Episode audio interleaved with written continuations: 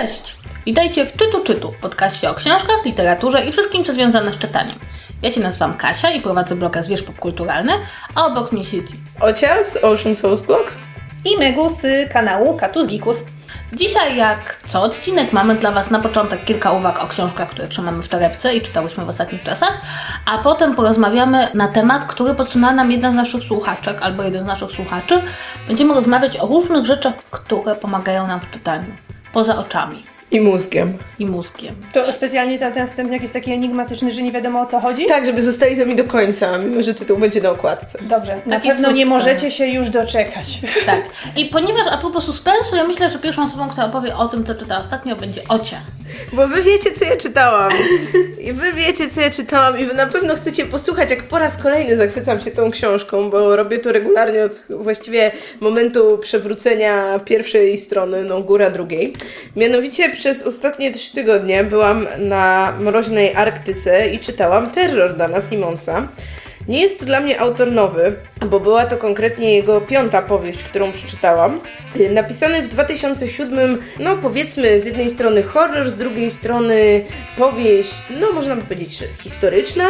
Opowiada o losach zaginionej ekspedycji z 1845 roku, kiedy to dwa okręty, HMS Erebus i HMS Terror, dowodzone przez Sir Johna Franklina, wyruszyły z Anglii, by znaleźć tak zwane przejście północno-zachodnie, czyli drogę przez tereny podbiegunowe aż do rejonów Kanady i utknęły w lodzie. I choć wyprawa była bardzo dobrze zaopatrzona, statki były bardzo nowoczesne jak na tamte czasy, y, były zmodernizowane specjalnie przed tą wyprawą, to okazało się, że z siłami natury bardzo trudno wygrać i kiedy mróz ścisnął tak mocno, że statki po prostu ugrzęzły w zamarzniętym lodzie, nie były w stanie płynąć dalej, to nasza załoga licząca przeszło setkę osób na kilka lat, na kilka zim utknęła na Arktyce.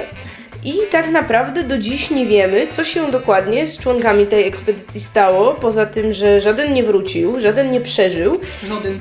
Żaden. I tak naprawdę dopiero kilka lat temu, bo w 2014 i w 2016 roku udało nam się odkryć wraki tych statków. Czyli dużo. Czy mogę powiedzieć, udało nam się odkryć Tak, to my. na To my! Nie, nie wiem, to miała być tajemnica, ale to my znalazłyśmy. Tak, my wraz z kanadyjskimi siłami żeśmy odkryły, odkryły te statki, tak? I później. Od tego się zaczęła nasza wielka maska przygód. Tak było. Dobrze. Tak, ale pan Simons napisał swoją książkę zanim dokonałyśmy tego niezwykłego odkrycia. Więc nie mógł korzystać z naszej bogatej Tak, wiedzy. więc nie mógł korzystać z tych ostatnich dobyczy i z ostatnich doniesień, jakie mamy w tej sprawie i na własną rękę łata wszelkie białe plamy, jakie mamy w tej opowieści. I tak, złośliwi mogliby powiedzieć, że w tej książce absolutnie nic się nie dzieje, ponieważ przez pierwszą połowę nasi dzielni marynarze i żołnierze tkwią po prostu w statkach stojących pośrodku zamarzniętego Morza Arktycznego, a w drugiej połowie skończyła im się cierpliwość i idą po tym lodzie, starając się dokądś dojść, co również im się nie udaje. I to by było bardzo krzywdzące uproszczenie, ponieważ tak naprawdę przez te blisko 700 stron dowiadujemy się bardzo wielu, po pierwsze, o naszych bohaterach, którzy, no, z jednej strony można by powiedzieć, że jest to trochę bohater zbiorowy i no na pewno nie, nie wszystkim członkom ekspedycji autor poświęcił tyle samo miejsca, ale mamy tam kilka postaci, które się wyróżniają.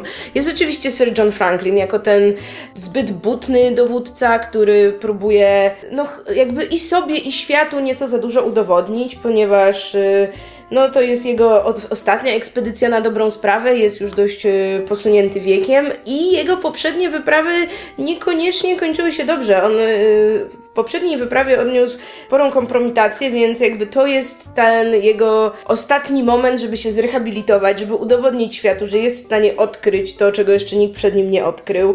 Więc e, w związku z tym podejmuje, no, niekoniecznie najwłaściwsze decyzje i momentami ma się ochotę go udusić, że po prostu może dałoby się uniknąć y, tej katastrofy, gdyby tylko on zdecydował się zawrócić albo popłynąć koniec końców inną trasą. Jest jego przeciwwaga, czyli Francis Crozier, dowódca terroru, który z kolei jest taki, powiedziałabym, bardzo pokorny wobec sił natury i zupełnie jakby nie płynie tam na chwałę swoją, czy właśnie, nie wiem, na, na chwałę Anglii. Płynie tak trochę, żeby oderwać się od własnych problemów. Dowiadujemy się nieco o jego życiu osobistym, o jego uzależnieniu od alkoholu.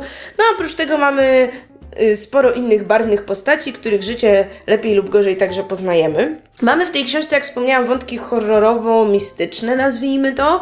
To znaczy, jakaś tajemnicza istota w pewnym momencie zaczyna zabijać marynarzy. Nie wiadomo, czy to ogromny niedźwiedź polarny, czy jakieś inne zwierzę żyjące w tych terenach, jeszcze nieznane naszym podróżnikom, czy może jednak właśnie jakaś siła mistyczna.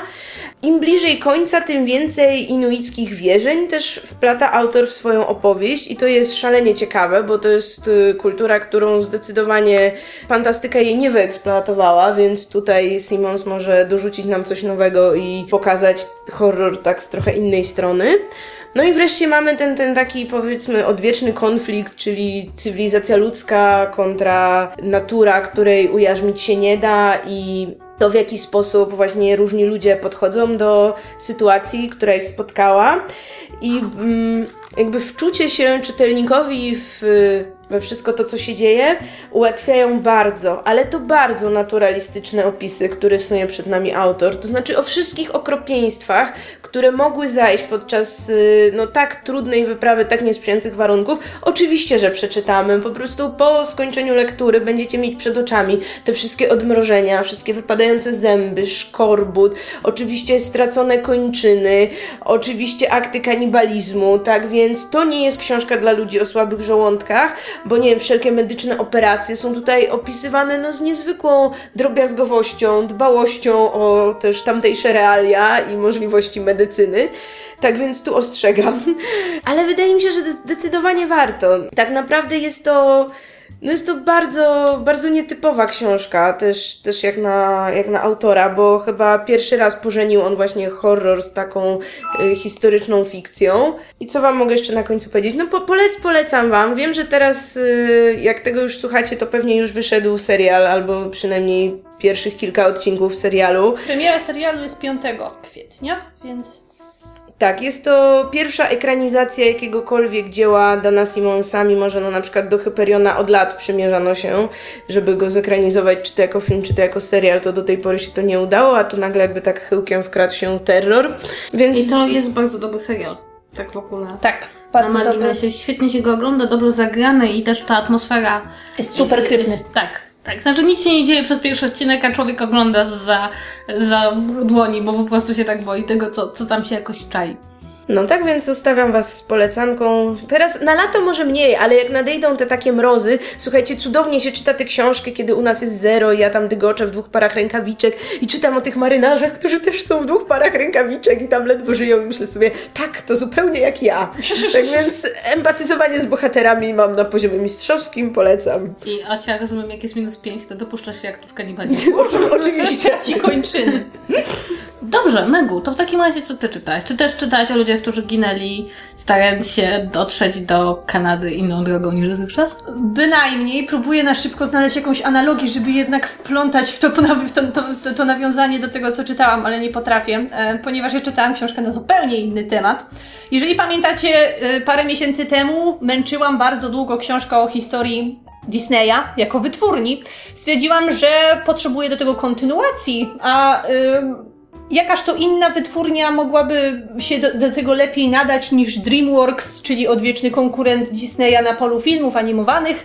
Dlatego kupiłam sobie książkę dostępną niestety tylko w języku angielskim pod tytułem The Man Who Would Be King, An Almost Epic Tale of Moguls, Movies and a Company Called DreamWorks autorstwa Nicole Laporte. To jest e, dziennikarka e, Variety, Los Angeles Times Magazine, New Yorkera.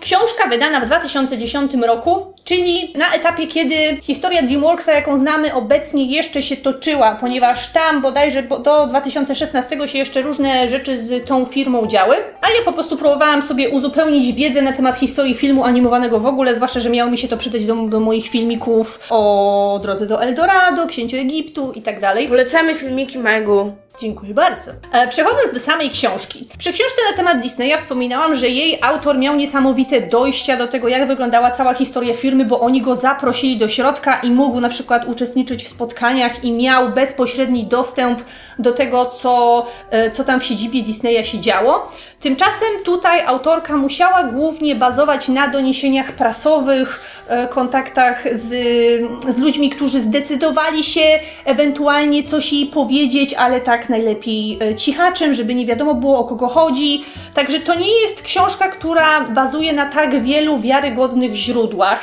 Jest też zdecydowanie e, cieńsza od poprzedniej, ale to też wynika z tego, że po prostu historia DreamWorksa jest o wiele krótsza niż historia Disneya. Ale bardzo fajnie się to czyta jako przykład jako, jako przykład studia filmowego, które zaprzeczyło wszystkiemu, co dotychczas działo się w historii, w historii Hollywoodu. Ja na przykład byłam zdziwiona tym, że rzekomo DreamWorks było pierwszym studiem filmowym, które powstało w Hollywood po, od 60 lat w połowie mhm. lat 90. Tak. Tego, w, w ogóle tego nie wiedziałam. Jego założycielami był Steven Spielberg, David Geffen, który jest jakimś niesamowitym milionerem, o którym wcześniej nigdy nie słyszałam, i Jeffrey Katzenberg, którego połowę historii przeczytałam już w historii Disneya, ponieważ to jest ten szef działu animacji, który, y, którego opus magnum ziściło się w postaci Króla Lwa i który nie mógł sobie nigdy pojawić, poradzić ze swoją rywalizacją e, z Michaelem Eisnerem i który po prostu w pewnym momencie trzasnął drzwiami za Disneyem i stwierdził, że on teraz będzie robił własne studio. Ci trzej panowie skrzyknęli się i stwierdzili, że chcą razem zacząć zacząć robić filmy. No i, no, i cała, no, no, no i cała książka pokazuje rok po roku, jak wyglądało ich to dochodzenie do decyzji o tym, że chcą zacząć razem pracować, jak rozhulać takie studio w ciągu kilku lat, żeby zarabiało na, swoje, na, na, na, na siebie i zarabiało jakiekolwiek pieniądze, bo to nie jest aż e, taka prosta rzecz. Bardzo fajnie się to czytało jako źródło, jako źródło informacji. Niestety, jeżeli chodzi o wciąganie barwnym językiem albo jakimiś zgrabnymi metaforami, to było tutaj e, troszeczkę gorzej, ale ja traktowałam tę książkę nie jako jakieś niesamowite doświadczenie literackie, ale bardziej e, źródło e, ciekawostek i źródło całej historii, która za e, DreamWorksem stała. To, co mnie najbardziej zaskoczyło, albo co może było dla mnie najbardziej ciekawe w całej książce, to po pierwsze te relacje pomiędzy trzema głównymi założycielami i jak one się zmieniały. Na przykład nie miałam w ogóle pojęcia o tym, jak bardzo wszyscy tam czołobitnie od lat do Spielberga podchodzili. Ja zawsze wiedziałam, że Spielberg wielkim reżyserem jest, ale nie miałam pojęcia, że to już jest ten poziom reżysera, któremu trzeba ustępować absolutnie na każdym kroku i w ogóle się nie wchodzi z nim w jakąkolwiek dyskusję i wszystkie decyzje biznesowe w DreamWorksie były podejmowane w taki sposób, żeby, e, żeby Steven był zadowolony. Jak, jak już tam e, zaprosił jakiegoś pomniejszego asystenta na prywatną rozmowę, to ten człowiek po prostu chciał sobie datę tej rozmowy wyryć na, na nagrobku. Tak piękne było to wydarzenie w jego nędznym i szarym życiu. bardzo, bardzo fajna jest też opisana droga Katzenberga, którą on przechodzi od człowieka wciąż zakompleksionego tymi swoimi doświadczeniami w Disneyu do e, producenta, który jest świadomy w końcu po wielu latach, jakich błędu, jakie, jakie błędy popełni, popełniał, ponieważ, ponieważ nie da się ukryć, że Katzenberg każdym następnym filmem animowanym chciał pokazać Disneyowi wielkiego faka. I za każdym razem mu się to niestety nie udawało. A jego, które były jego filmy? No, Dream, DreamWorks wypuścił cztery pełnometrażowe filmy kinowe animowane. W 98 roku zaczął od Księcia Egiptu. Potem pojawił... Aha, mówisz o tych rysowanych. M mówię o, o trady... Nie, mówię o tradycyjnie okay. animowanych, o animowanych filmach. E, potem była Droga do Eldorado, e, Mustang z Doliny i ostatnia Sindbad. Mm. Ojej. I jego opus magnum, opus magnum Katzenberga w DreamWorksie to miał być właśnie Książę Egiptu, bo on tym księciem Egiptu miał pokazać, że animacja nadaje się do opowiadania takich epickich historii, w których nie ma miejsca na ani krztynę y, jakiegoś prostackiego humoru, który ewentualnie można było napotkać w Disneyu.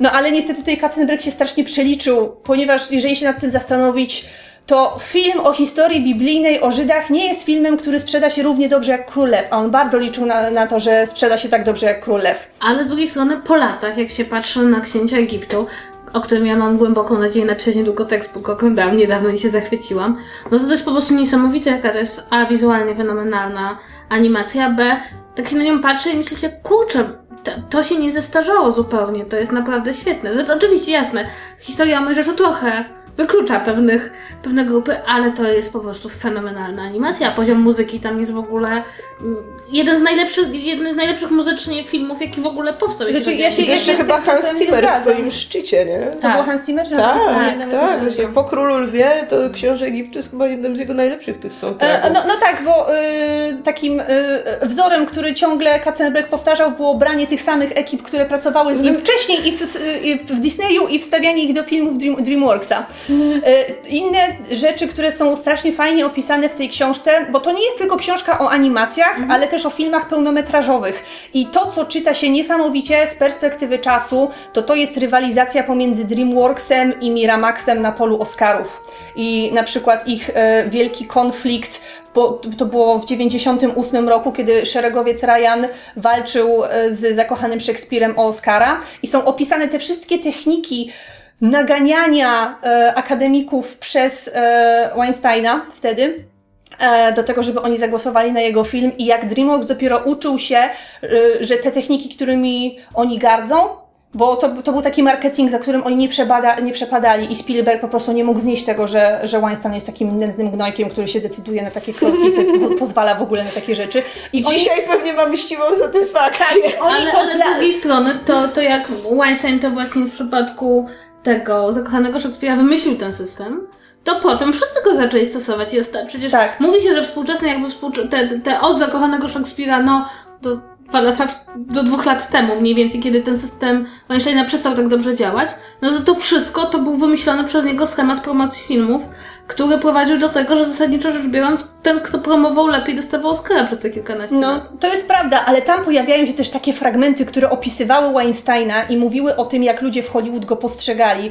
I one były tak alarmujące, że ja się, wiesz, to, to, to były te wszystkie czerwone flagi, które powinny były ludziom zapalić żarówki w głowie, że to jest e, gość, który wykorzystuje swoje aktorki nieseksualnie, to nie jest tutaj zasugerowane, ale na tych wszystkich spotkaniach promocyjnych wyciska z nich siódme poty y, i y, wyciąga je w środku nocy z hotel- hotelowych, żeby one nakłaniały akademików na głosowanie na ich, na ich filmy i że, i że był wulgarny i że nie dało się z nim porozmawiać, wpadał w szał, groził ludziom. I to jest wszystko w tej książce opisane na tle rywalizacji z DreamWorksem. Generalnie jest to książka pod pewnym względem smutna.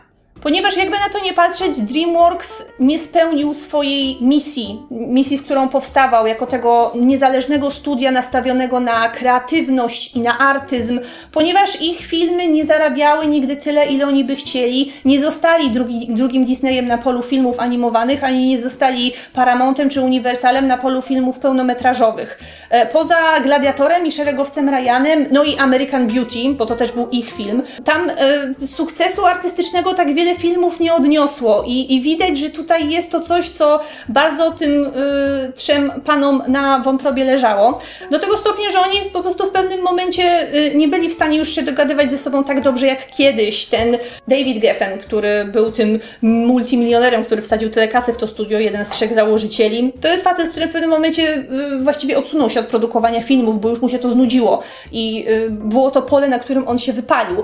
I książka y, dobiega do momentu, kiedy DreamWorks przestaje być samodzielną firmą, ponieważ e, ze względu na problemy finansowe właściciele decydują się ją w pewien sposób sprzedać do Paramountu.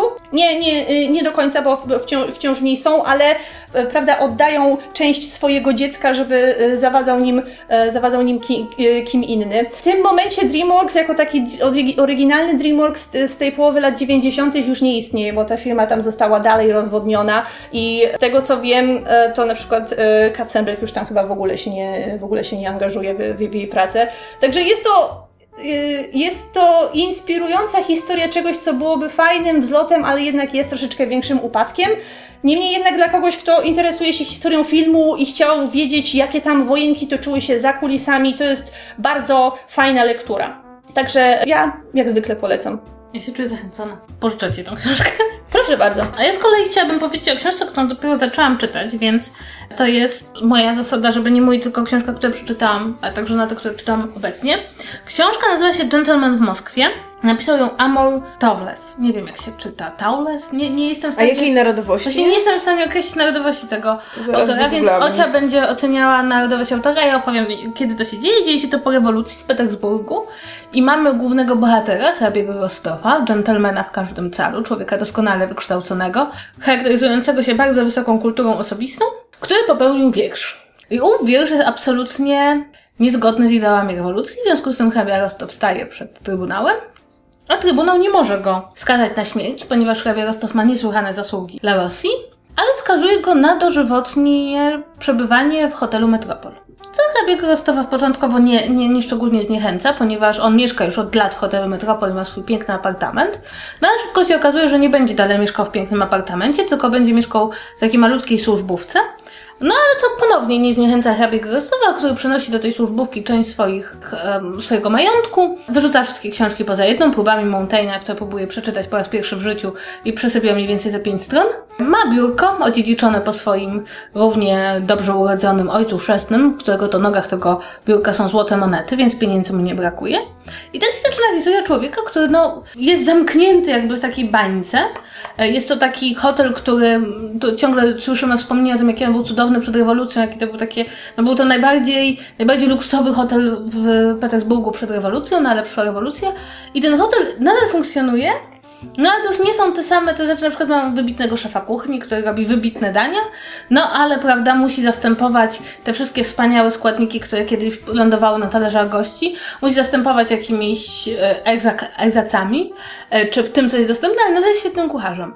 I co jest bardzo ciekawe, że bardzo często taka historia jest opowieścią o, o upokorzeniu, o smutku, o a tymczasem hrabia Rostow jest dżentelmenem w każdym calu, a dżentelmen potrafi dostosować się do każdych czasów i każdych problemów, jakie rzuca mu pod nogi e, historia. I tam z grupą takich zaprzyjaźnionych pracowników hotelu, do których zawsze odnosi się z dużym szacunkiem i honorami, zaczyna funkcjonować w tym hotelu Metropol, zaczyna prowadzić życie, udzielać rad, obserwować mniejsze i większe dramaty. Te wielkie dramaty historyczne dzieją się oczywiście za drzwiami hotelu Metropol, z którego on nie może wyjść. Na miejscu ma wszystko, czego potrzebuje. I ja tą książkę dopiero zaczęłam czytać, ale jest ona niesamowita, bo ona jakby tworzy taką postać człowieka, który ma na tyle silny ten, taką, tak, jest na tyle dżentelmenem w każdym calu i na tyle silny ma to dobre wychowanie i tą wiarę w pewne zasady, ale także umiejętność znalezienia się w każdej sytuacji, że ten system go nie jest w stanie złamać. I on w tej właśnie tej takiej, no jednak mimo wszystko bańce tego hotelu Metropol funkcjonuje w tej porewolucyjnej e, Moskwie, przepraszam, Petersburgu. No i jest to bardzo ciekawe i takie bardzo też ciekawe z punktu widzenia próby odpowiedzi na pytanie, jak człowiek powinien się zachowywać w czasach trudnych i wymagających. I ja jeszcze nie skończyłam czytać tej książki, natomiast to jest taka powieść, która jeśli na przykład czujecie się trochę przygnębieni i szukacie czegoś, co, co miałoby bohatera, którego się lubi po dwóch stronach. Autentycznie, po dwóch stronach człowiek już lubi hrabiego Rostowa i chce z nim podążać gdziekolwiek. Ale też chciałby taką książkę mądrą i dobrą, to, to bardzo polecam. Czyta się to wyśmienicie. To znaczy jakby to, to jest taki, człowiek nie chce wychodzić z tego hotelu Metropol. Hrabia Rostow nie może, a człowiek sam nie chce, bo, bo to jest takie dosyć miłe miejsce i też takie e, pokazujące, że nie, nie każdego ten system potrafi, czy jakikolwiek wrogi system potrafi zepsuć i złamać. Więc bardzo polecam, doskonale się czyta, jeśli macie na przykład, nie wiem, jeden, dwa wieczory moim zdaniem wystarczą na czytanie tej książki. Znak ją wydał w Polsce, piękne jest wydanie, takie śliczna okładka czarno, czarno-srebrna. Ja jej nie mam, ponieważ mam e-booka, ale widziałam ją w księgarni, nawet przez chwilę zdarzyło mi się żałować, że, że nie mam właśnie wydania e, takiego papierowego, bo była na, naprawdę śliczna książka. To ja wam teraz powiem ciekawostki. Otóż pan Amor jest bardzo nudnie Amerykaninem, A. urodzonym w Bostonie. Przez 20 lat pracował jako doradca inwestycyjny i jest fanem manifestów, śniadaniowych wypieków, włoskiego makaronu i śnieżnych dni między innymi. Polecam jego stronę na Wikipedii, wymienia mnóstwo rzeczy, których jest on fanem. Ale chciałabym powiedzieć, powodów. że w Gentlemanie z Moskwy bardzo dużo miejsca poświęcone jest wypiekom, więc, Wszystko jasne. I czasem są wspomniane zimne dni, bo to Petersburg. więc- O Boże, jest też fanem kapitana Kirka. Kapitan Kik nie pojawia się w 1920 roku w Petersburgu. Jeszcze, jeszcze nie skończyłaś. Jeszcze się pojawi. A być może pod sam koniec Kapitan Kik pojawia się. Ale, ale naprawdę książka jest, książka jest bardzo fajna. E, Dobrze, dobrze, to chyba skończyłyśmy naszą rundę polecanek. Ja w tym czuję się trochę głupio, bo mówiłam tak strasznie krótko, nie wiem, muszę następnym razem Dobrze, dobrze, może zmontuję na jutro. Dobrze. Dobrze, to teraz chciałybyśmy porozmawiać o naszych gadżetach do czytania. Ja zrobiłam znak cudzysłowa, cudzysłow, nie, znak palcami, co na, sami się... Królicze. Zajączki! Zajączki zrobiłam palcami.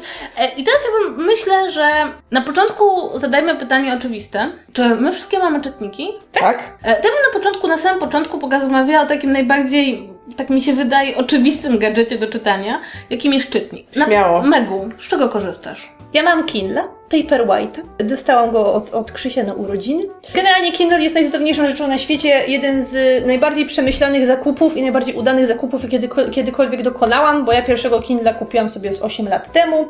Moje życie od tego momentu stało się prostsze i lepsze. A czy twój świeci? Świeci. Mój świeci. To teraz y, ten drugi. Mam, mam już drugiego Kindle i drugi jest świecący i świecący jest o wiele fajniejszy. Znaczy polecam kupić sobie wszystkim świecącego, bo ja czytam jak tak. jest ciemno, chodząc po ulicy, siedząc w autobusie, dlatego to się bardzo przydaje. No ja jakby tutaj nawiązując do tego, ja, to jest mój drugi Kindle, ja mam też Paperwhite'a, to jest mój drugi Kindle w życiu. Pierwszy miałam czwórkę, to był taki pierwszy dotykowy, jaki był. I przez, on, on mi się nie zepsuł, ja go nadal mam.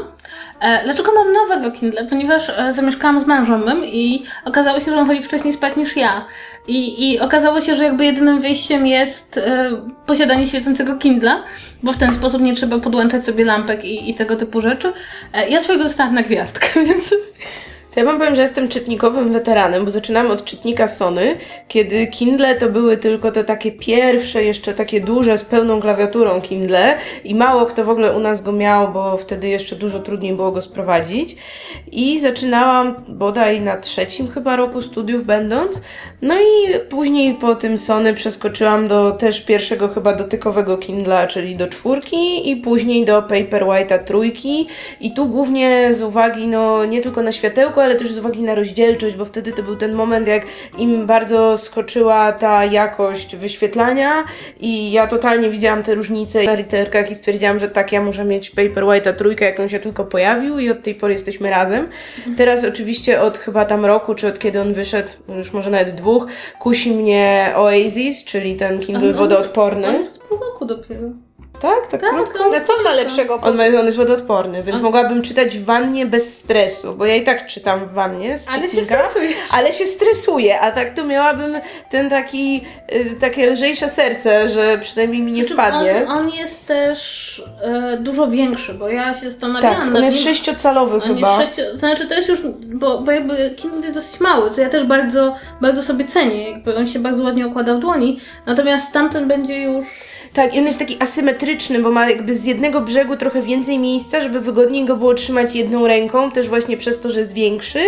No ale no na razie powiedzmy dosyć duża jest różnica w cenie między tymi zwykłymi Kindlami, czy nawet Paperwhite'ami, a tymi właśnie już takimi Kindlami premium, no bo przed Oasis mieliśmy jeszcze Voyage, który, no i one już, to już jest taka półka raczej dla bardzo gadżeciarzy, koneserów. Jedna sprawa jest taka, ja nie wiem jakby co, oprócz jakości Kindle, które rzeczywiście ja patrzę jakby, na, bo ja jestem jedyną osobą w rodzinie, która ma Kindle, oni pozostali mają i- iBooki, nie, mają, mieli Onyxy, teraz mają takie, takie inne, y, kurczę, nie pamiętam jak one się nazywają, ale mają inne czytniki. Ja widzę, że oni z jednej strony bardzo mi się podobają, bo na przykład są mniejsze, a, a to też dla niektórych ma znaczenie, a z drugiej strony się ciągle wymieniają. Natomiast ja przyznam szczerze, że Kindle są praktycznie prawie niezniszczalne. Ja, No ja tego swojego pierwszego ośmioletniego też wciąż mam i on No ja, a ja, działa. ja swojego poprzedniego sprzedałam bez problemu, jakby cieszy się nim kolejny właściciel. Tak, więc to, a poza tym dla mnie olbrzymim plusem jest to, że Kindle przechodzą razem z dostępem do Amazona. To znaczy, to jest plus i minus. Plus jest taki, że jeśli na przykład znajdzie mnie na przeczytanie biografii jakiegoś amerykańskiego aktora, to klikam i mam tą książkę. Minus jest taki, że jak mnie znajdzie na przeczytanie biografii amerykańskiego aktora, to czytam mam tą książkę, co jakby e, e, niekoniecznie przekłada się pozytywnie na wydatki. Dobra, a takie pytanie w takim razie. A co sądzicie o takich czytnikach y, z abonamentami? No bo Tak na- jak Lekimi, tak? Tak, tak jak Legimi ma swoje czytniki, że od razu wykupuje się je z abonamentem, tam się płaci, nie wiem, 20, 30 czy tam ileś złotych miesięcznie i teoretycznie ma się dostęp do dość sporej biblioteki, taki powiedzmy Netflix wśród książek. Od niedawna chyba na Kindlach też to Tak. można podpinać, ale przyznam szczerze, że mnie na przykład w ogóle nie kusiło. Czy, ja wiem, że dla mnie ta biblioteka i tak wciąż będzie y, zbyt ograniczona, bo ja mam tak, y, biorę książki z tak różnych źródeł, po angielsku, po polsku, takie, które mnóstwo osób czyta, takich, takie, których nikt nie czyta, no jak, nie wiem, jak, jak to, y, to o DreamWorksie, chociaż to akurat Co jest w papierze? papiero- to jest papierowe, ale y, też jest dostępne w y, e-booku. No i y, tego w takim abonamencie polskiej księgarni bym na przykład nie miała, nie? Więc na pewno znajdą się osoby, dla których to, y, ten, to, to się przyda i będą z tego korzystać, ale ja nie jestem jedną z tych osób. Ja powiem wam, że na przykład w przypadku filmów i seriali zupełnie tak nie mam, ale w przypadku książek ja muszę mieć tę książkę na własność. Nawet jeśli to nie jest papier na półce, to jednak muszę mieć tego e-booka jako swojego. Nie może być tak, że jak się za miesiąc co, on okaże... Znaczy, no nie wiem, przypuśćmy przestaniesz subskrybować ten abonament, albo no zmieni się biblioteka, zawartość biblioteki, no bo też się zmienia na pewno, że nieraz wy- wygasają prawa do jakichś książek i tak dalej i później nie masz tej książki. Wydaje mi się to strasznym dramatem. To znaczy, ja powiem, powiem szczerze, że mam wrażenie, że paradoksalnie. Po pierwsze, dużo. Są tacy ludzie, dla których to jest doskonałe wyjście. Myślę, że dla mojej matki, która czyta książkę raz na dwa dni, to znaczy czyta książkę przez dwa dni, e, to jest doskonałe wyjście. Natomiast w przypadku książek człowiek jest jednak. W przypadku filmów ja mogę poświęcić, nie wiem, 20, godzinę 20 na obejrzenie filmu, który nie do końca mi się podoba, ale może się przekonam, ale w przypadku książki ja jednak nie, jakikolwiek zbiór książek mnie nie interesuje. Jakikolwiek zbiór książek to ja mam e, na, nie wiem, w osiedlowej bibliotece, czy u siebie nawet na półce, bo nie wszystkie książki, które posiadam, przeczytałam, prawda? E, natomiast jeśli, jeśli już chcę mieć te książki na czytniku, to, to są te książki, które chcę przeczytać.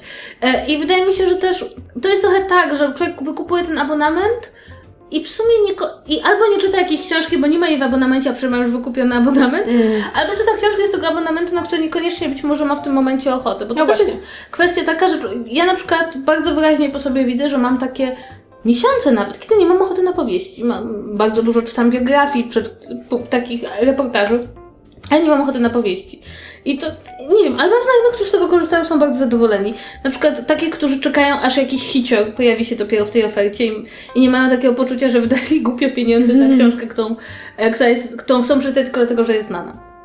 Dobrze, to e, omówiliśmy już fakt posiadania czytników, wszystkie posiadamy czytniki, to teraz jakby e, przejdę automatycznie, bo dla mnie drugim takim oczywistym gadżetem jest okładka na czytnik. O, ja mam super okładkę na czytnik. Ja mam okładkę origami, która pozwala się tak złożyć, że możesz sobie czytnik postawić i na przykład jeść śniadanie i czytnik ci stoi i jednocześnie możesz czytać. A I to i w, kupowałaś w Polsce? No Allegro, co jakieś grosze. W poziomie i w pionie można sobie ten, tego Kindle tak postawić. Zawsze kupuję okładki na Allegro, bo te oryginalne okładki amazonowe są w takich drakońskich cenach, że mi trochę szkoda pieniądza. No, mnie pierwszy raz właśnie przy tym czytniku stwierdziłam, że rzucę się na oryginalną amazonową okładkę, która nie ma żadnych bajerów i wodotrysków. Znaczy jej największym bajerem jest to, że znaczy jest y, bardzo twarda, jest skórzana, jest y, z tą taką ramką, z której czytnik nie ma szans wypaść i jak się ją otwiera, to czytnik automatycznie startuje, a jak się ją zamyka, czytnik automatycznie usypia. To powiem Więc- Ci, że moja robi dokładnie to samo. Więc y, tak, nie żałuję, jest naprawdę jest mega wytrzymała. Po prostu to, ile razy mi ten czytnik upadł bez jakiegokolwiek uszczerbku na zdrowiu i to, że mam poczucie, że nie da się jej zgnieść absolutnie niczym, jest po prostu no, mega sztywna. A no jest zwykła czarna, nie ma żadnych estetycznych bajerów poza naklejkami, które czasem na nią naklejam. I pod tym względem jestem taka mega praktyczna i funkcjonalna, przyznam szczerze. Ja przyznam szczerze, jeśli chodzi o okładki do Kindle, to to jest moja mała słabość. E, Ja kiedy miałam pierwszego Kindle, to kupiłam sobie okładkę, która była taka książkowa, że się tak wyrażę. I na tej stronie, na której nie było czytnika, miała taką kieszonkę. I to jest najbardziej uzależniająca rzecz na świecie, taka kieszonka, no bo Kindle się ze sobą zawsze, a to jest miejsce, do którego można włożyć rzeczy. I w pewnym momencie ja miałam coś takiego, że zasadniczo rzecz biorąc w mojej okładce do Kindle były wszystkie moje ważne dokumenty, bilety do teatru, do kina, ta jedna karteczka, której absolutnie nie mogę zgubić. E, Kiedy po, po, po jakichś dwóch, trzech miesiącach wyjęłam te rzeczy, to miałam taki cały jakby e, e, taki kalendarz mojego życia, co robiłam przez ostatnie 4 miesiące. I przyznam szczerze, nie będę ukrywać, kupiłam moje poprzednie okładki na AliExpress i przyszły sobie z Chin i były bardzo ładne. Jedną miałam czerwoną, co było, miało też duży plus, bo mogłam od razu znaleźć Kindle w torebce. Natomiast kiedy dostałam nowego, to weszłam na Amazona, spojrzałam na te okładki i pomyślałam sobie, że życie jest zbyt krótkie, żeby mieć czarną okładkę do Kindle. E, I weszłam na stronę Clever Case. Clever Case to taka strona, która specjalizuje się w robieniu gadżetów, które wyglądają jak stare książki. I to mogą być lampy, to mogą być notatniki, e, to mogą być pudełka i to mogą być okładki na Kindle. E, I na czym to polega? Wybieramy sobie wzór, który po zamknięciu wygląda jak stara książka, e, albo na przykład jak podręcznik z kwartu, bo mają też takie. I czekamy koszmarnie długo, aż ktoś własnymi rękami, bo te okładki są robione ręcznie, zrobi nam taką okładkę. One nie zawsze są identyczne jak na zdjęciach, ale, ale bywają, bywają bardzo, bardzo podobne. I ja sobie zamówiłam taką, która udaje okładkę dumy i uprzedzenia. I to taką okładkę z kwiatkami, e, bardzo ładną. E, dlaczego się na to zdecydowałam? Pomyślałam sobie, że w środku jest to równie profesjonalne, co każdy inny, każdy inny opakowany na czytnik, to znaczy ma taki właśnie taką gumową, nie wiem jak, jak to się w ogóle nazywa, taką ramkę, w której książka się, w której się czytnik trzyma. No a poza tym jest bardzo ładne i ma jedną jeszcze rzecz, która, na której mi bardzo zależało, to znaczy umożliwia trzymanie książki tak, jak się trzyma tradycyjnie książkę. To znaczy. Za okładkę. Za okładkę. Tak. Co, nie wiem, no na pewno szpiegom się przydaje, bo mogą się chować za książką. Ale dla mnie ten sposób trzymania książki jest tak naturalny, że mam problem z trzymaniem jej inaczej.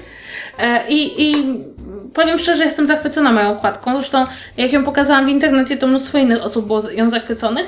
I to jest tak, że oni robią je na Kindle i na Kindle ci mówią po prostu robimy na Kindle, ale robią też na inne czytniki, tylko mówią na przykład standardowy mały czytnik ma tyle i tyle i my robimy na standardowy mały czytnik. No i teraz musisz zmierzyć swój czytnik i jeśli on się mieści w tym standardzie, no to spokojnie czy na standardowy duży czytnik powiedzmy. I, i możesz wtedy kupić. Tylko trzeba się uzbroić w cierpliwość, bo te okładki idą dosyć długo, ale jak przychodzą są przepięknie zapakowane. Jestem jakaś pani, w moim, w moim przypadku chyba była Lucy i Lucy pisze ci, że zrobiła specjalnie dla ciebie okładkę Clever Case i nawet jest miejsce na twój Excalibris. Jeśli jesteś człowiekiem, który lubi Excalibrisy, to możesz sobie tutaj wkleić swój Excalibris. Okay. Um, więc ja jestem zachwycona i muszę powiedzieć, że e, zastanawiałam się nad poważniejszą okładką, doszłam do wniosku, najwyżej ją wymienię za jakiś czas. Wyobrażam sobie jedną wadę twojej okładki, to znaczy jeśli ktoś widzi cię tak raczej z daleka i widzi, że czytasz, to myśli sobie, o mój Boże, ile czasu ta kobieta czyta tę jedną dumę i uprzedzenie, przecież to jest krótka książka. Tak, myślę, że ludzie, którzy jeżdżą ze mną w metrze codziennie, pewnie myślą sobie, Boże drogi, ta kobieta czyta w kółko to samo. Jak tak powiedziałaś o tym y, tradycyjnym sposobie na trzymanie książki, to przypom przypomniała mi się taka rzecz, którą zawsze chciałam mieć, ponieważ ja czasami czytam książki grube, które po prostu zamykają mi się same, a y, czasami potrzebuję jednej ręki, y, bo drugą mam zajętą, więc mogę Uhuhu. trzymać książkę tylko jedną ręką i jest taki jest taki dynks, który sobie na, na kciuk, kciuk tak. nakładasz i on ci pozwala trzymać książkę ciągle otwartą i ona ci się nie zamyka. Takie trzymadełko. Tylko pytanie, czy to się nie będzie wbijać w kartki i na przykład przy dużym nacisku może nawet taką kartkę przydziurawić? Jakby to ja bym się bała zaryzykować. Płaskie. Nie mogłoby być zbyt ostre. Ociu, nie wszyscy traktują, wiesz, możliwość lekkiego zagięcia kartki jako, wiesz, koniec książki. Natomiast a propos, a propos czytania książek już takich papierowych, no to ja mam do Was pytanie, czy zakładacie książki? A jeśli tak, to czy macie jakąś taką perfekcyjną zakładkę? Tak, bo nie jesteśmy potworami. Jak powszechnie nie, nie, nie. wiadomo. Ludzie... Ja w ogóle nie uznaję, że istnieje jakikolwiek inny sposób zaznaczenia stron, na której się skończyło. Przy czym ja korzystam rzadko z zakładek, ja po prostu zapamiętuję stronę. Tak, to, a, tak. Moim zdaniem istnieją jedynie te dwie opcje, że albo używasz zakładki, albo zapamiętujesz, na której stronie skończyłaś. Jakby nie, nie ma żadnej innej opcji. Jakby nie mówcie mi, że są, bo wam nie uwierzę. Ale ja nigdy nie zrozumiałam, po co zakładać stronę. To znaczy jakby po coś, zwłaszcza, że to jest idiotyczne, bo jeśli czytasz książkę 3 czy 4, jakby w trzech czy czterech podejściach, to przecież też założone strony się będzie ci otwierała książka automatycznie na tych założonych stronach. I ostatecznie będziesz miał większy chaos w tej książce niż większy trudność ze znalezieniem właściwej strony. A co masz na myśli nie, założone Czy ja rozumiem, że chodzi o to, że jak, że jak tak...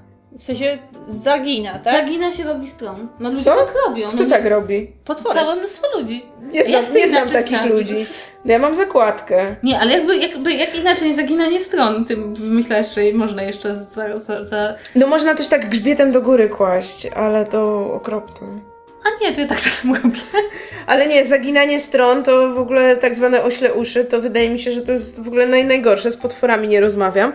Ale poza tym, come on, zakładki, jest tyle opcji. Wydaje mi się, że świat zakładek to jest obecnie totalnie bogaty świat i można sobie te zakładki dobierać po czym się chce. Począwszy od tego, że są z różnych materiałów, no bo są te klasyczne takie z papieru czy tam z tektury, są z drewna, są z jakimś kurna dekupażem, są metalowe, z magnesami. Słuchajcie, najdziwniejsza rzecz, jaką znalazłam dzisiaj, właśnie robiąc research do tematu o gadżetach, to taka zakładka poduszeczka, która ma w sobie wodę.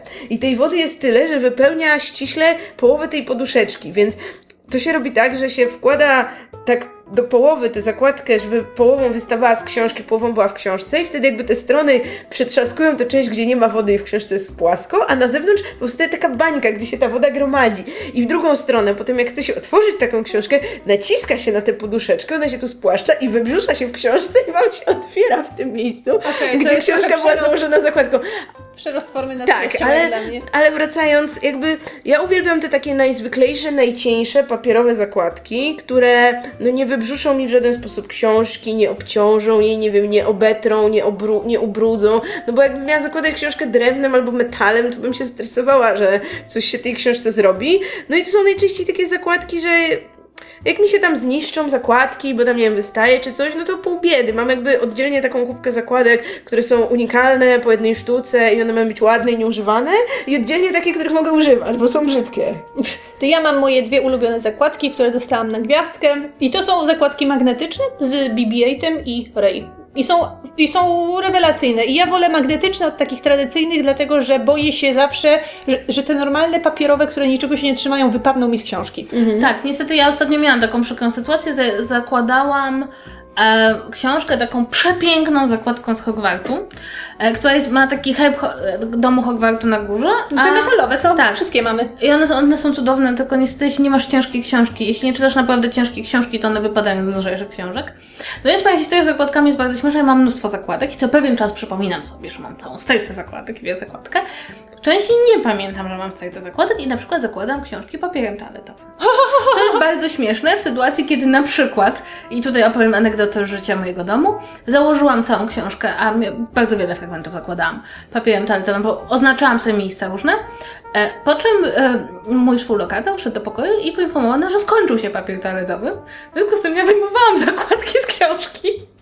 Celem zużycia papieru toaletowego w sposób, w jaki ten papier toaletowy powinien być zużyty. Hmm. E, Więc e, polecam Wam, zanim zaczniecie zakładać książki papierem toaletowym, sprawdźcie, czy, Czy nie zużywacie jedynego papieru, który macie w gospodarstwie domowym? Tak, natomiast, natomiast muszę powiedzieć, że to jest bardzo ciekawe, dlatego że ja zwróciłam uwagę, że, że mam trochę znajomych, którzy są przywiązani do jednej konkretnej zakładki. Natomiast ja mam troszeczkę tak, że mam takie zakładki, które mam niesamowicie związane z książkami, które czytałam, zakładając tą zakładką. E, I kiedy ją tylko widzę, to kojarzę ją od razu z tą książką. Mam taką cudowną zakładkę z Lucjuszem Malfoyem. Zakupioną głównie dlatego, że Lucjusz Malfoy jest Lucjuszem Malfoyem i miło na niego popatrzę w przerwie czytania. Ale tak bardzo kojarzy mi się z książką, która mi się nie podobała że mam z tym problem, żeby nim zakładać inne książki. Dobrze, ale ogólnie rzecz biorąc, e, nie zaginajcie uszu i jestem ciekawa, jakie ludzie mają inne, ten, jak to się nazywa, preferencje zakładkowe. Mam wrażenie, że to jest taka jakaś... Mm. Zakładki potrafią żyć własnym życiem. Są ludzie, którzy mają jedną zakładkę od lat. Są ludzie, którzy robią zakładki i wtedy te zakładki są dla nich jeszcze takie bardziej specjalne, bo właśnie robią je tam, nie wiem, malują, dziergają, wyszywają, albo właśnie tam jakimś dekupażem nakładają. Chociaż ja muszę powiedzieć, że dla mnie to też jest trochę tak, że dla mnie zakładka to jest kolejna rzecz, o której muszę pamiętać. W związku z tym ja już wolę zapamiętać numer strony, na której skończyłam, niż pamiętać, że muszę wziąć książkę i zakładkę do tej książki. No ja w życiu bym nie zapamiętała numeru strony. Ale ja z kolei myślę, że zakładki dzielą się na te, które są praktyczne, płaskie, które nie, nie wybrzuszają ci stron i te takie bardziej artystyczne, które y, są przepiękne, ale niestety mogą czasami z tej książki wypaść. Ja najbardziej lubię książki, które przechodzą z tym sznureczkiem. Tak! Książki, które są ze sznureczkiem są najlepsze. To jest Popieram. po prostu genialne, no bo to ci nic złego nie zrobi i wystarczy ten sznureczek odpowiednio wyciągnąć i, i się otwiera na odpowiedniej stronie i w ogóle... I nie musisz pamiętać, bo sznureczek zawsze jest, chyba że ci się urwie, ale mnie się można- jeszcze nigdy nie Można o tym urwał. pomyśleć w tym średniowieczu, nie? No, jakby szkoda, że nie wszyscy pamiętają o tym. Tak, a słuchajcie, a jeśli czytacie książkę i, i powiedzmy chcecie sobie w niej zaznaczać rzeczy, prawda? Nie czytacie Mhm. powieści, ale też czasem przy powieści tak jest.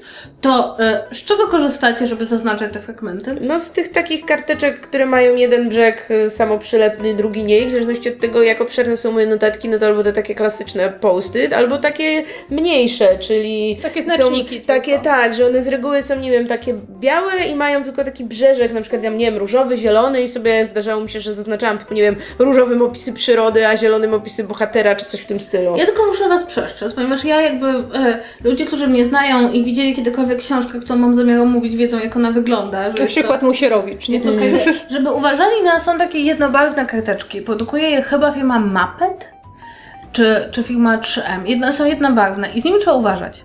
Dlatego, że mi się zdarzyło niejednokrotnie, że one się pięknie naklejają, a potem pięknie naklejają z farbą drukarską. O, to O, nie, to to nigdy nie nie- A zdarzyło. mi się to zdarzyło kilkakrotnie. Być może to też zależy od tego, na, na jakim papierze książka została produkowana. E, Ale bardzo polecam uważać i też ja już ostatnio się wycwaniłam i zaczęłam mi przyklejać wyłącznie na tej takiej białej części strony, na marginesie. Natomiast to jest bardzo ciekawe. Ja bardzo lubię te takie śliskie karteczki, te takie... E, Takie foliki właściwie. foliki. I one mi świetnie pomagają się orientować, natomiast nie cierpię jak mam papierowe kartki, bo one mi się potem gną i wyglądają na takie zmarnowane. Bardzo tego nie lubię. Mam wrażenie, że wprowadzają mi więcej chaosu do czytania niż porządku. Dlatego najlepiej, ja najbardziej lubię zaznaczać w Kindle, wtedy mogę sobie zaznaczyć, mogę sobie, nie wiem, zaznaczyć i dopisać i później mogę sobie bardzo łatwo te notatki tam przejrzeć. A to ja z kolei tego nie lubię, bo ja muszę mieć. y, muszę widzieć, ile mam tych notatek, a jeżeli mam karteczki wystające z książki, to wiem, w którym miejscu to było mniej więcej i wiem, ile tych notatek było. Ja przyznam szczerze, że ja jeśli czytam książkę, która mnie interesuje, to czytam ją z notatnikiem i długopisem, bo dla mnie jakby sam fakt, że ja to muszę przepisać ręcznie i w ten samym sposób robię tą najbardziej prostszą selekcję, czy chce mi się przepisywać to zadanie, czy nie. I jest najlepszą selekcją, żeby nie robić za dużo notatek z książki. Bo ja już kiedyś się wycwaniłam i robiłam znaczenia na Kindlu i robiłam tego typu rzeczy i ko- człowiek kończy z przepisaniem jednej trzeciej książki. Więc ja jakby, e, zresztą ja bardzo często właśnie mam przy sobie książkę, notatnik i długopis, bo wypisywanie z książki, czy to hasłami, czy to czasem jakimiś zdaniami, jest dla mnie najlepszym sposobem na to, żeby przyswoić wiedzę, bo jak kończysz robić notatkę, to już właściwie wszystko wiesz.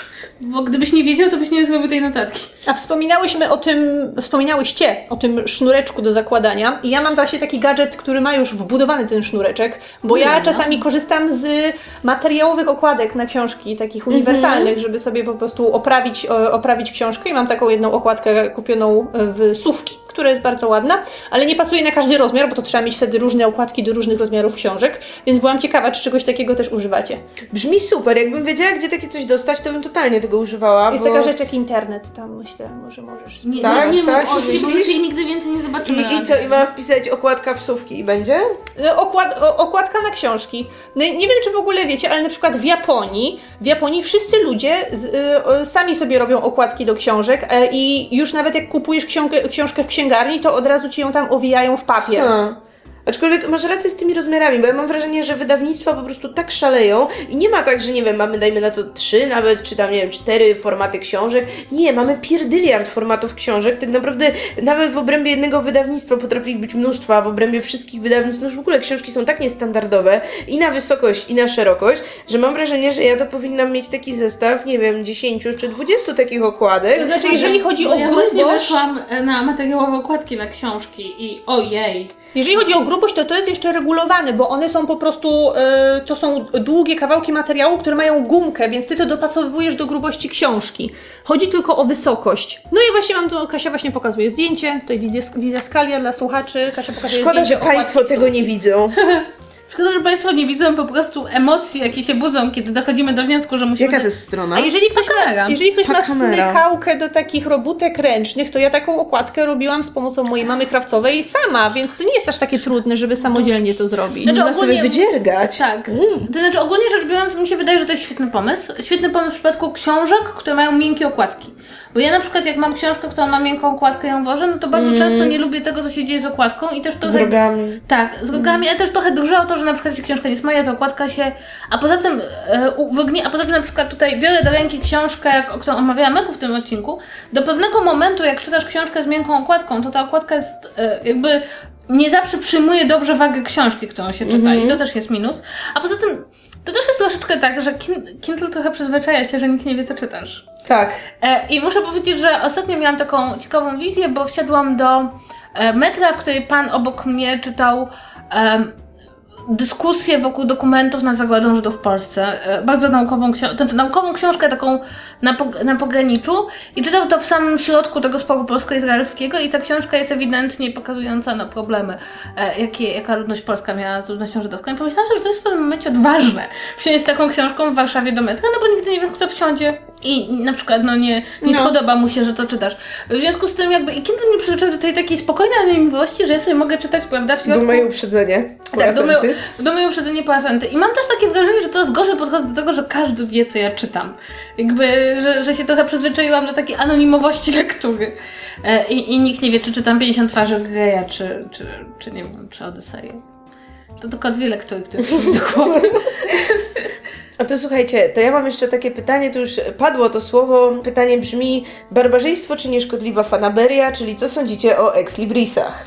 Znaczy ja myślę, mi się wydaje, że ekslibrisy mają sens w przypadku tego, jeśli mamy powiedzmy taką swoją ustaloną bibliotekę. No powiedzmy, ja zbierałam przez lata książki e, poświęcone kinematografii i mam taką fajną bibliotekę książek poświęconych kinematografii, która z jednej strony oczywiście funkcjonuje, ale z drugiej strony jest do pewnego stopnia moją kolekcją. Ale czasem ktoś przychodzi coś pożycza. I ja chcę wiedzieć, że w każdej chwili mogę podejść do kogoś na, na półkę, sprawdzić, od, ma tą książkę, otworzyć i sprawdzić, że to jest moja książka. I też, żeby te książki...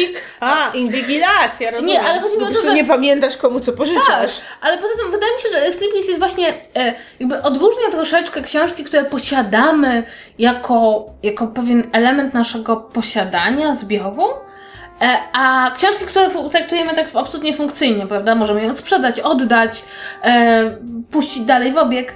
Poza tym ja się jakby wychowałam w domu, w którym jednak książki mojego ojca nie wszystkie miały ekslibrisy, ponieważ mój dziadek jest malarzem i on zrobił ekslibrisy całej swojej rodzinie. Także jakby to był jeden projekt graficzny, który się odrobinę różnił, czy to była jego książka, jego żony, jego syna, czy jego córki.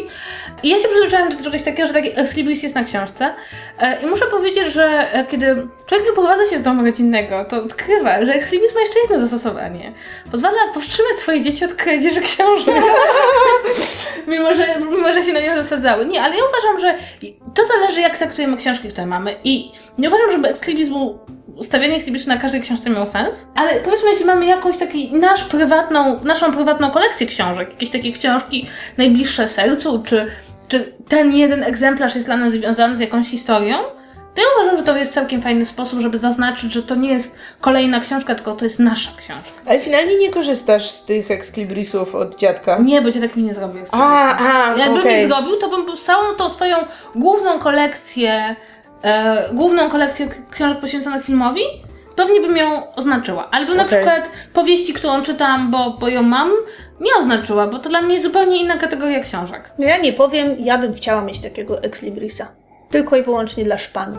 Bo znaczy, nie, dobra, źle powiedziałam. To jest ładne, mnie się takie rzeczy po prostu podobają i ja wiedziałam, że można sobie kupić w internecie takie spersonalizowane, na przykład z kotkiem czy coś i ja nic nie mówię, ale mam urodziny za niedługo. Ale chciałabyś na zasadzie, sobie- nie wiem, stempla, który wbijesz, naklejki, którą przyklejasz, czy... Nie, nie naklejki, stempelek, taki z Taki tuszem. stempelek, tak, okej. Tak, tak. Ja już kiedyś Bo sobie wiem, że są robiłam ludzie, takie... którzy wklejają. No to a- nie. Ja już kiedyś takie robiłam, bo ja pamiętam, że nie, wiedzia nie wiedziałam kiedyś, co to jest ex libris, ale miałam pieczątkę i tak jakoś naturalnie skojarzyłam sobie, że, z bibliotek. że, ta, że ta pieczątka powinna oznaczać mój cały księgozbiór i to była pieczątka z czarodziejką z księżyca i do dzisiaj niektóre z tych książek, które mam tam na półkach mają tę pieczątkę. Dobrze, Ojej. dobrze. Innymi słowy, następny odcinek będzie brzmiał Megu dostała Ex Libris. No ja będzie cały czas tylko takim stukaniem Tak. stempla o, o Jak, książkę. jak reksio z czołówki. I w On tle tam będą tylko krzyki oci. Ja po prostu, każdy ten stempel to będzie jak po prostu bat na moich plecach. Po prostu... Ja rozumiem, że ty nie jesteś zwolenniczką Ex Librisu. O pani, słuchajcie, nie no, jakby mi ktoś kazał wbijać moje książki ex libris, e, ex libris to naprawdę wolałabym, żeby mnie batorzył zamiast tego, bo dla Słuchaj, mnie... da się załatwić. Ale to, to jest dla mnie trochę takie No bo- wewnętrznie sprzeczne. Ja bym powiedziała, że ty wręcz y, powinnaś należeć do tych osób, które chcą ex librisu, ponieważ, ponieważ wiesz, wtedy możesz każdego rozliczyć z każdej plamy na stronie książki, którą Ale ja nie pożyczyłaś. pożyczam książek na tyle, jakby... Ja nie mam Możesz tego to- problemu, że nie wiem, gdzie są moje książki, bo polecam książki pewnie, nie wiem, trzem osobom, które znam w swoim życiu i jakby nie pożyczam im więcej niż jednej książki jednocześnie, więc ja nie, nie zapomnę, że ja pożyczałam komuś ksią- książkę. To, to się jakby nie ma szans, żebym ja nie wiedziała, żebym musiała sprawdzać, czy u, ta książka na półce to moja czy nie moja. Nie ma takiej możliwości. A jakby dla mnie jest to mimo wszystko jakieś takie, no, zniszczenie tej książki, jakiś taki.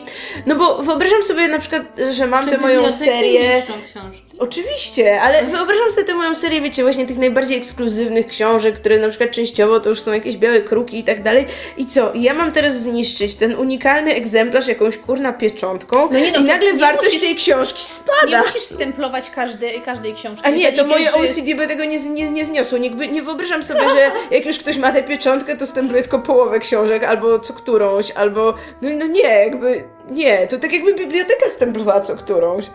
Jakby już jak ktoś ma, to już niech stempluje, kurna, A wszystkie, niech będzie A muszę wam konsekwentny. powiedzieć a propos, a propos e, książek i ich stemplowania, e, to istniała swego czasu podręcznik do historii starożytnej.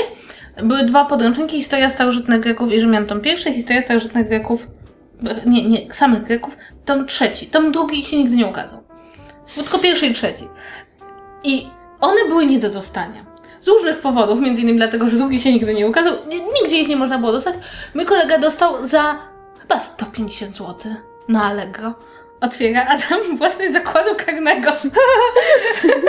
I musi, po- musiał, powiedział dwie rzeczy. Pierwsza jest taka, że chyba ktoś się nie zreformował w zakładzie karnym, a druga rzecz, dlaczego zakład karny posiadał książkę, którą w Warszawie mordują się studenci historii. No ale w każdym razie, to znaczy, ja powiem I szczerze, dlaczego zakład karny po prostu jeszcze postanowił zarobić na tej transakcji takie ja myślę, pieniądze? że, ja myślę, że to nie zakład karny postanowił zarobić, tylko ten niezreformowany. Nie, natomiast ja muszę powiedzieć, że, że to, no, ja myślę, że taką prywatną, własną kolekcję książek, to, to jakby oznaczenie jej, to też, wiecie, a propos ekshibizmu własności, to nigdy nie zapomnę, było coś, co y, się czule nazywa sza- szafą Mączaka, był taki wybitny polski historyk, e, Montak się nazywał, umarł w bardzo smutnych okolicznościach, poślizgnął się na ulicy i uderzył się głową w krawężnik i umarł. I on się zajmował historią i po jego śmierci znaleziono coś, co nazywa się szafa Mączaka. Szafa Mączaka była to szafa pełna książek z ekslibrisem profesora Mączaka i ze stemplem Biblioteki Instytutu Historycznego jednocześnie.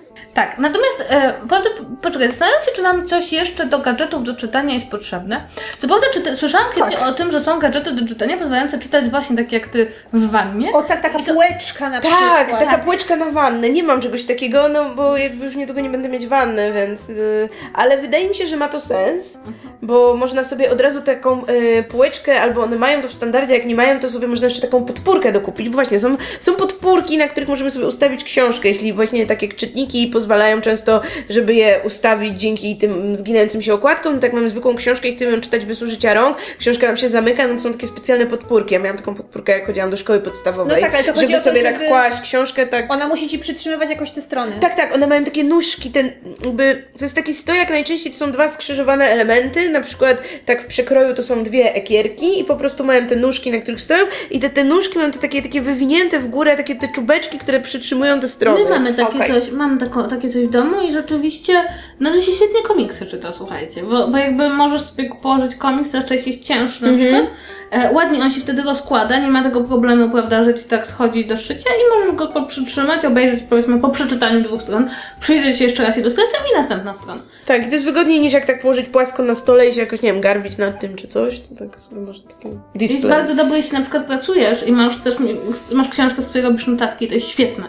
Jakby zamiast ją kłaść na płask, to masz ją tak nachyloną. W związku z tym możesz, jeśli piszesz bezrokowo, no to właściwie masz idealną sytuację do, do przepisywania na przykład. Właśnie pamiętam, że u mnie w podstawówce polecali te podpórki, bo to były czasy, kiedy na głos ktoś zawsze w klasie czytał, nie wiem, czytankę, elementarz, czy jak tam to się nazywało. I chodziło o to, żeby ktoś właśnie nie, nie patrzył w dół, jakby żeby głos nie schodził w dół, jak ktoś tam mamrotał, tylko jak się miało tę książkę na podpórce, to to jakby wymuszało to, że twój wzrok jest skierowany naprzód, jakby też naprzód patrzysz czytając, więc to miało takie fajne zastosowanie praktyczne. A z takich mniej praktycznych gadżetów, to jeszcze tak wracając trochę do czytników, otóż słuchajcie, jest coś takiego jak zapach książki w sprayu. Czytacie książkę na czytniku, ale brakuje wam tej woni przewracanych kartek, jest taka strona, która nazywa się smellofbooks.com i za 10 dolarów można kupić puszkę sprayu o różnych zapachach. Na przykład taka tradycyjna to jest zapach nowej książki. Jest też oczywiście klasyczna stęchlizna dla miłośników książek z biblioteki. Jest zapach pod tytułem Masz w domu koty i na przykład zapach świeżego skwierczącego bekonu, który również umile ci lekturę O, tychże Okej. książek. Ja widziałam kiedyś takie perfumy o zapachu książek. Ja nigdy tego nie zrozumiałam. To znaczy, przykro mi, ale tak. Nowe książki pachną farbą drukarską i jest to zapach Tak. chemiczny. Zwłaszcza komiksy. Komiksy wspaniale potrafią pachnieć. Znaczy, chcesz mi powiedzieć, że lubisz się sztachać farbą. My już Tak. rozmawiałyśmy na A ten stare temat. książki śmierdzą grzybem. Tak, więc y, y, możesz czytać na czytniku i mieć tego sztucznego grzyba, który nie jest dla ciebie szkodliwy, ale masz ten takie uczucie miłego wchłaniania grzyba. Ale wiesz co, idź do, do, do biblioteki albo do archiwum, są tak i wyjdź i będziesz miała tego grzyba ze sobą już na dłuższy Tak, już na zawsze ze mną zostanie. Zastanawiam się, czy są jeszcze jakieś inne gadżety, o których mogłybyśmy porozmawiać. Tak się zastanawiam. Są takie, znaczy mówi się, bo to ma oczywiście różne zastosowania, ale dosyć modne są te torby płócienne, tak zwane torby na książki. Tylko słuchajcie, czy wy w tym nosicie książki? Bo ja w tym to kurna ziemniaki noszę, a nie książki. W życiu nie słyszałam, żeby to się nazywało torbą na Nie, książkę. są Wydawnictwa takie- często to sprzedają są jako takie- torba na książkę. No to chyba, żeby nie- wynieść książki z księgarni w tym, ale nie później Nie, to bo tak są, używać. bo są takie, które mają taki bardzo specyficzny format i do nich się mieszczą praktycznie wyłącznie książki. są te takie z taką przezroczystą kieszonką, naszy, taką w mniejszym O, bo formacie, naszytą na tę płócienną torbę, tak, żeby każdy widział, że tam niesiesz właśnie swoją kurna Annę Kareninę, czy cokolwiek. Ale w ogóle, ale a propos takich gadżetów około książkowych, to jeszcze są różne takie torby z ten, z cytatami, czy kocham książki, czy w środku jest książka.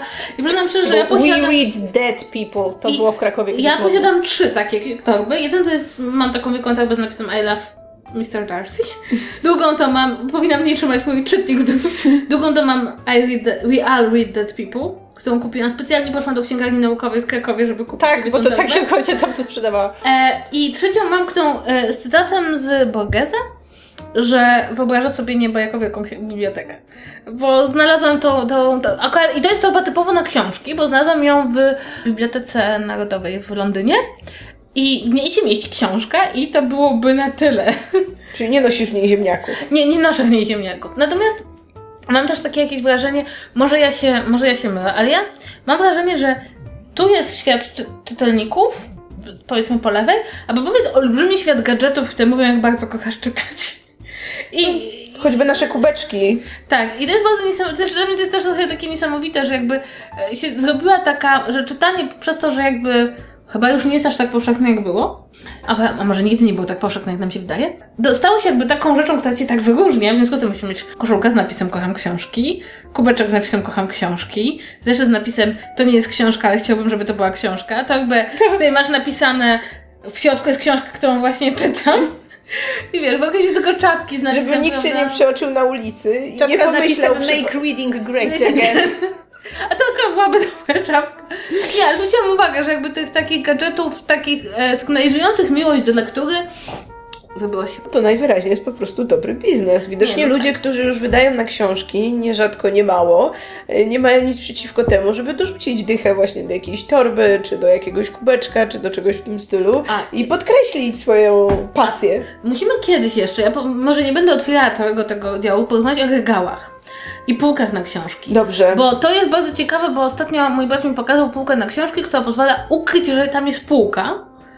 I ma taki, jest to taki specjalny mechanizm, który sprawia wrażenie, że książki same trzymają się na ścianie. To poczekaliśmy chwilę, bo ja planuję zrobić tę wielką bibliotekę i wtedy myślę, że będę mieć bardzo dużo do powiedzenia w kwestii półek i tego, z czego powinny być wykonane, jakie półki są najlepsze, a jakie są trochę gorsze, tak więc tak, będziemy doradzać w sprawach stolarskich. sprawach półkowych.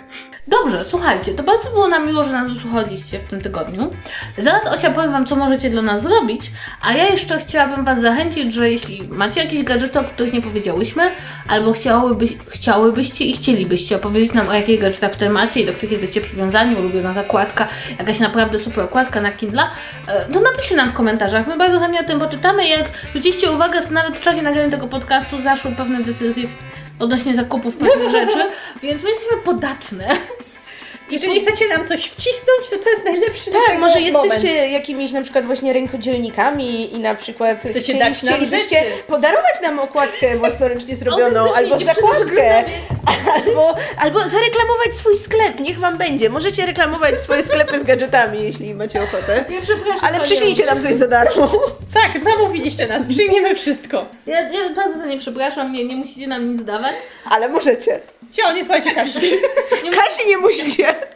Nie musicie nam nic dawać, ale jesteśmy bardzo, bardzo ciekawe e, tego. Jeśli coś robicie, to co, robicie, a jeśli macie jakieś fajne patenty, to jakie one są.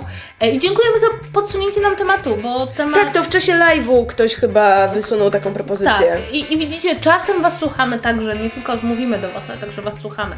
A teraz Ocia, powiem wam, co możecie Tak, więc jeśli wy też macie jakiś temat, który chcielibyście nam zaproponować, który uważacie, że fajnie byłoby omówić na naszej antenie, to możecie zostawić nam taki temat w komentarzach, możecie wysłać nam maila na czytu czytu podsłuchane.pl Możecie ci- oczywiście wpadać na nasz fanpage na Facebooku i na fanpage naszej sieci Podsłuchane.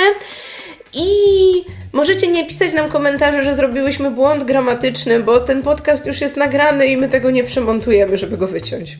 Tak, a poza tym, kto nigdy nie zrobił błędu gramatycznego mówiąc na żywo, niech pierwszy rzuci kamieniem w siebie samego.